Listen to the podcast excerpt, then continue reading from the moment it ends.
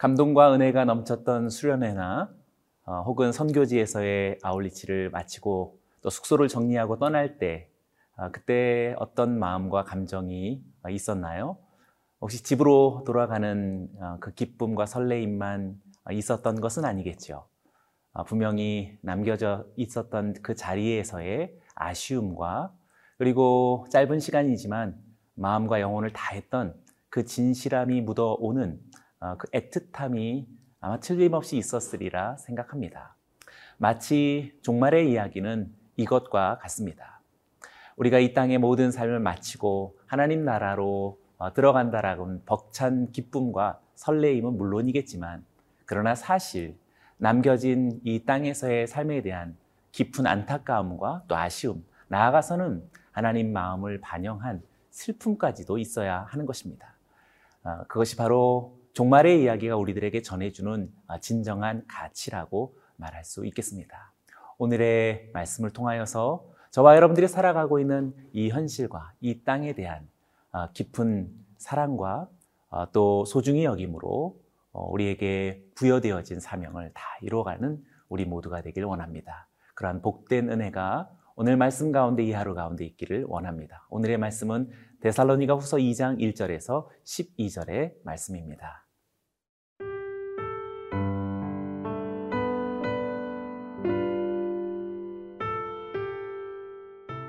데살로니가 후서 2장 1절에서 12절 말씀입니다. 형제들아 우리가 너희에게 구하는 것은 우리 주 예수 그리스도의 강림하심과 우리가 그 앞에 모임에 관하여 영으로나 또는 말로나 또는 우리에게서 받았다는 편지로나 주의 날이 이르렀다고 해서 쉽게 마음이 흔들리거나 두려워하거나 하지 말아야 한다는 것이라. 누가 어떻게 하여도 너희가 미혹되지 말라. 먼저 배교하는 일이 있고 저 불법의 사람 곧 멸망의 아들이 나타나기 전에는 그날이 이르지 아니하리니 그는 대적하는 자라. 신이라고 불리는 모든 것과 숭배함을 받는 것에 대항하여 그 위에 자기를 높이고 하나님의 성전에 앉아 자기를 하나님이라고 내세우느니라. 내가 너희와 함께 있을 때에 이 일을 너희에게 말한 것을 기억하지 못하느냐? 너희는 지금 그로 하여금 그의 때에 나타나게 하려 하여 막는 것이 있는 것을 아나니 불법의 비밀이 이미 활동하였으나 지금은 그것을 막는 자가 있어 그 중에서 옮겨질 때까지 하리라. 그때에 불법한 자가 나타나리니 주 예수께서 그 입의 기운으로 그를 죽이시고 강림하여 나타나심으로 패하시리라. 악한 자의 나타남은 사탄의 활동을 따라 모든 능력과 표적과 거짓 기적과 불의의 모든 속임으로 멸망하는 자들에게 있으리니 이는 그들이 진리의 사랑을 받지 아니하여 구원함을 받지 못함이라 이러므로 하나님이 미혹의 역사를 그들에게 보내사 거짓 것을 믿게 하심은 진리를 믿지 않고 불의를 좋아하는 모든 자들로 하여금 심판을 받게 하려 하심이라. 주님의 재림은 곧 이 세상의 종말을 의미합니다. 주님의 재림에 관하여서 데살로니가 전서에서 바울 사도가 이미 여러 차례 또 아주 주의 깊게 아, 재림에 대한 중요한 아, 신학적인 의미를 전해준 바 있습니다. 아, 그럼에도 불구하고 아직까지 혼란한 음, 그러한 마음과 정서가 성도들에게 남아 있었던 것이지요. 그래서 주의 재림에 관하여서 다시금 바울 사도는 어, 이렇게 말해줍니다. 1절에서 2절을 제가 읽어봅니다. 형제들아, 우리가 너희에게 구하는 것은 우리 주 예수 그리스도의 강림하심과 우리가 그 앞에 모임에 관하여 영으로나 또는 말로나 또는 우리에게서 받았다 하는 편지로나 주의 날이 이르렀다라고 해서 쉽게 마음이 흔들리거나 두려워하거나 하지 말아야 한다는 것이라. 무엇보다도 바울은 지금 이렇게 중요한 주제인 주님의 다시 오심, 곧 재림과 또 종말에 관한 말씀을 어떤 두려움과 긴장감 가득한 어떤 명령과 지시로 하지 않습니다. 형제들아, 우리가 너희에게 구하는 것은 이라고 말하고 있죠. 어, 어, 대단히 인격적인 마음의 안정감 있는 어, 그런 어, 자기 결정을 어, 추구하는 어, 그러한 마음으로서 구하고 있음을 보게 됩니다. 무엇을 구하고 있습니까? 먼저는 혼란하게 만드는 세 가지 근원에 대해서 말해주고 있는데 영이나 말이나 편지로서 이렇게 성도들의 마음 또 교회를 혼란하게 하는 아, 그런 근원에 대해서 이야기하고 있습니다. 거짓 예언에 속지 말라는 것이고요. 아, 또 이런 저러한 논리적인 어떤 설득력 있는 말들에도 어, 미혹되지 말라라는 것입니다. 또 이런 편지와 저런 글과 이러한 책들로서 어, 전해지는 여러 가지 종말에 대한 이야기들에 어, 창념하지 말 것을 말해주고 있습니다. 우리 주님은 마태복음 24장 36절에도 이렇게 말씀하셨지요. 그러나 그날과 그때는 아무도 모르나니 하늘의 천사들도 아들도 모르고 오직 아버지만 아시느니라. 예수님께서 아무도 알지 못한다 하셨건을 어떻게 바울 사도를 비롯해서 어떤 누구도 이때다 저때다라는 그 시점을 말할 수 있을까요? 결코 그것은 그릇된 것이라 할 수 있습니다. 어, 이 혼란에 대해서 어떻게 대처하기를 어, 바울이 말하고 있느냐면 마음이 흔들리거나 두려워하거나 하지 말라라는 평정심 있는 그런 하루의 일과 속에 충실할 것을 말해주고 있습니다. 사랑하는 성도들이여 주 오심을 기다린다면 오늘 우리의 마음 속에도 오늘 하루를 다하고 우리의 일상을 아, 그렇게 충실하게 아, 맞이하는 아, 그러한 태도는 너무나도 소중한 종말에 대한 준비라고 말할 수 있겠습니다. 이윽고 어, 바울은 이러한 종말에 앞서서 예수 그리스도의 다시 오심을 준비하는 마음에 아주 중요한 신학적인 어, 하나의 주제를 말하고 있습니다. 3절입니다. 누가 어떻게 하여도 너희가 미혹되지 말라. 먼저 배교하는 일이 있고 저 불법의 사람 곧 멸망의 아들이 나타나기 전에는 그날이 이르지 아니하리니. 어떤 미혹에도 흔들리지 말라라고 그렇게 아, 강권하고 있습니다. 아, 그리고 어, 재림 이전에 반드시 일어나야 할 두 가지 일이 있음을 우리들에게 이야기해 주고 있죠. 아, 중요한 내용이겠죠. 첫째는 먼저 배교하는 일이 일어난다라고 말하고 있습니다. 배교하는 일이 일어난다라는 것은 이것은 복음을 받지 않는다라는 말이 아니라 이미 믿었던 사람들이 그 믿음을 저버리는 일들이 일어난다라는 그런 의미입니다. 하나님과 예수 그리스도를 믿었던 무리들의 큰 어, 배교의 사건들이 일어날 것이라고 말합니다. 사건만 말하는 것이 아니라 그렇다면 신자와 교회인 우리는 어떠해야 할까요? 믿음에서 탈선하는 이들을 향하여서 우리들의 마음에는 깊은 안타까움과 아쉬움과 그리고 어, 간절한 돌이킴으로서의 선교적 동력이 생기겠죠. 또한 두 번째, 불법의 사람 멸망의 아들이 나타난다라고 말하고 있습니다.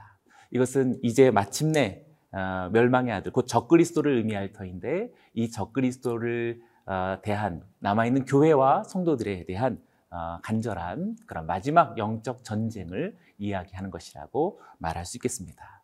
선교적인 사명을 떠올리게 하고 그리고 영적 전쟁에 대한 사명을 떠올리게 한다는 것은 단지 재림과 동시에 저 하늘에만 초점을 맞추는 것이 아니라 바로 이 땅에 대한 사명감 있는 자세를 우리들에게 일깨우는 것이라고 말할 수 있겠습니다. 4절도 보십시오. 그는 대적하는 자라 신이라고 불리는 모든 것과 숭배함을 받는 것에 대항하여 그 위에 자기를 높이고 하나님의 성전에 앉아 자기를 하나님이라 내세우느니라.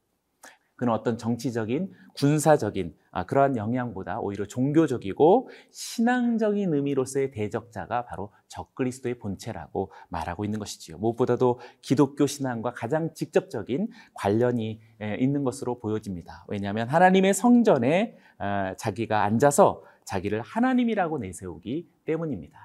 이와 같은 음, 실체가 이제 예수님의 다시 오시는 재림 직전에 있을 것이다라고 말하고 있습니다.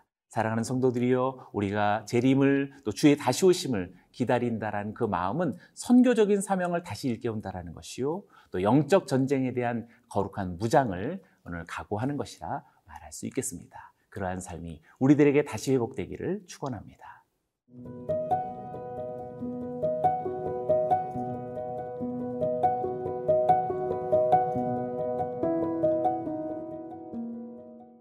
이러한 일들은 성도들에게 있어서 사실상 아, 새삼스럽거나 어, 새로운 어, 이야기가 아닙니다. 아, 이미 오래전부터 들려왔던 주의 말씀이지요. 5절과 6절을 읽어봅니다. 내가 너희와 함께 있을 때에 이 일을 너희에게 말한 것을 기억하지 못하느냐. 너희는 지금 그로 하여금 그의 때에 나타내게 하려 하여 막는 것이 있는 것을 아나니. 적그리스도가 나타날 때는 우리가 전혀 두려워할 이유가 없는 것은 바로 하나님의 완전한 주권 하에 있기 때문에 그렇습니다. 우리는 그를 막는 존재가 있다라는 것을 알고 있다라고 바울 사도가 지금 6절에서 이야기하고 있지요. 어, 어떤 것으로 설명할까요? 쉽지 않은 구절이긴 하지만 분명히 적그리스도를 통제하고 있는 음, 그 시기의 도래를 제어하고 있는 주체가 있음을 말해주고 있습니다. 어, 저는 요한계시록 9장 1절과 2절을 잠시 떠올려 봤습니다. 다섯째 천사가 나팔을 불매 내가 보니 하늘에서 땅에 떨어진 별 하나가 있는데 그가 무적행의 열쇠를 받았더라. 그가 무적행을 여니 그 구멍에서 큰 화덕의 연기 같은 연기가 올라오매 해와 공기가 그 구멍의 연기로 말미암아 어두워지며 분명히 하늘로부터 땅에 떨어지는 별 하나 적그리스도를 이야기하지요. 그가 무적행의 열쇠를 받았다라고 이야기하고 있습니다. 그런데 중요한 것은 적그리스도가 갖고 있는 이 무적행의 열쇠를 제어하는 것은 다섯 번째 천사의 나팔 소리였다라는 사실을 우리는 기억해야 하겠습니다. 천사가 불지 않는다면 어, 그러한 일이 일어나지 않는 것이지요. 분명히 하나님의 사자들에 의해서 어, 적그리스도와 또 어둠의 영들의 활동 범위와 시간이 정해져 있다라는 사실을 우리는 기억해야 하겠습니다. 또한 그의 활동도 마찬가지입니다. 7절을 읽어보지요. 불법의 비밀이 이미 활동하였으나 지금은 그것을 막는 자가 있어 그 중에서 옮겨질 때까지 하리라. 그 적그리스도로서의 불법의 사람은 아직 나타나지는 않았지만 불법의 비밀은 이미 활동하고 있다라고 말하고 있습니다. 어, 이것도 역시 계시록 12장 10절의 말씀을 잠시 아, 살펴보기 원합니다. 내가 또 들으니 하늘에 큰 음성이 있어 이르되 이제 우리 하나님의 구원과 능력과 나라와 또 그의 그리스도의 권세가 나타났으니 우리 형제들을 참소하던 자 곧 우리 하나님 앞에서 밤낮 참소하던 자가 쫓겨났고 분명히 우리 주 예수 그리스도의 십자가 사건과 그 부활의 능력과 권세로 인하여서 어, 분명히 우리 우리들을 참소하던 어둠의 영들과 그 어둠의 영들의 실제 어, 모든 마귀와 사탄은 우리 하나님 앞에서 밤낮 참소하던 자가 쫓겨났다라고 말합니다. 중요한 것은 쫓겨났다라고 말했지 어, 멸망당했다라고 말하고 있지 않습니다. 어디로 쫓겨났습니까? 땅으로 쫓겨난 것이지요. 하늘에서 땅으로 쫓겨난 것입니다. 불신의 땅에서 활동하고 있는 것이지요. 사랑하는 성도들이여 다시금 말씀과 신앙으로 돌이키고 회복하기를 원합니다. 8절의 말씀을 읽어봅니다. 그때 불법한 자가 나타나리니 주 예수께서 그의 입의 기운으로 그를 죽이시고 강림하여 나타나심으로 패하시리라. 안심이 되시지요? 불법의 사람의 출현을 막을 자가 옮겨질 때 드디어 자기 자신을 드러내는 순간이 오지만 그러나 어, 곧 주의 재림으로 인하여서 그가 죽고 어, 그가 패하게 된다라고 말하고 있습니다. 예수 그리스도의 재림은 곧 적그리스도의 폐함이라고 말할 수 있겠습니다. 어, 그것은 아주 그의 활동이 지극히 아, 강하겠지만 짧다라는 의미가 되겠습니다. 보십시오. 9절과 10절을 봅니다. 악한 자의 나타남은 사탄의 활동을 따라 모든 능력과 표적과 거짓 기적과 불의의 모든 속임으로 멸망하는 자들에게 있으리니 이는 그들이 진리의 사랑을 받지 아니하여 구원함을 받지 못함이라. 악한 자는 사탄의 활동으로 힘을 얻어서 어, 각양의 어떤 능력과 표적과 기적을 이끌면서 속임으로 어, 이렇게 행하게 되는 것이지요.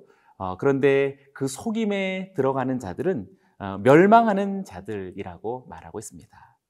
누가 멸망하는 자들입니까? 분명히 진리의 사랑을 아, 받지 않은 사람들, 진리의 사랑을 받지 않은 사람들이요. 그리고 구원을 받지 못한 사람들이 바로 멸망하는 사람들이요. 바로 멸망하는 사람들이 이렇게 악한 자들이 나타나 아, 그들에게 미치게 되어지는 영향력이라고 말하고 있습니다.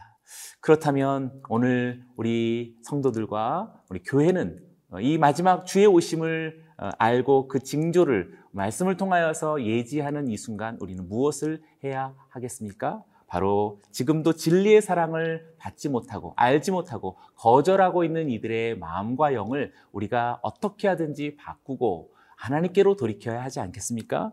또 구원받지 못하고 있는 어, 이 불쌍한 안타까운 인생들을 하나님의 구원에게로 다시 이끌어 가야 하지 않겠습니까? 종말을 생각한다라는 것, 그리고 주의 오심을 기다린다라는 것은 막연히 하늘만 바라보고 있는 것이 아닐 것입니다. 이 땅에 있는 안타까움과 그리고 이 땅을 향한 하나님의 거룩한 사랑을 함께 공감하며 그 일에 동참하는 것이라 말할 수 있겠습니다. 저와 여러분들에게 오늘 그러한 아름다운 소명이 또 사명이 다시 일어나기를 축원합니다.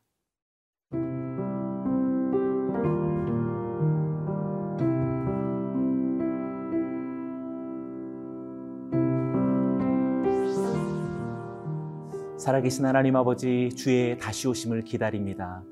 오늘도 이 땅에 임하실 하나님의 나라를 오늘도 간구합니다.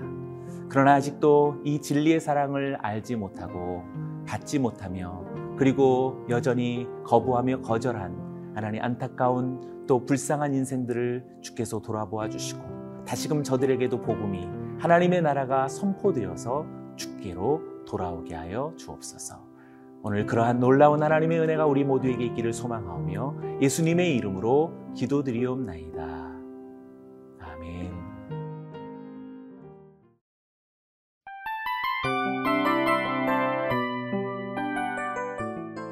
이 프로그램은 청취자 여러분의 소중한 후원으로 제작됩니다.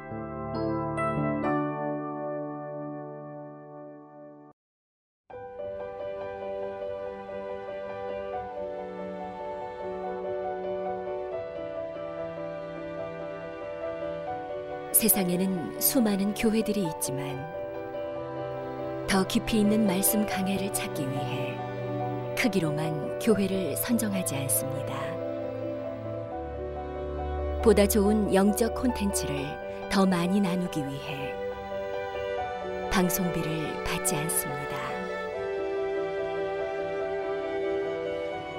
1년 365일 복음만 전하고 싶어서 우리는 광고를 하지 않습니다.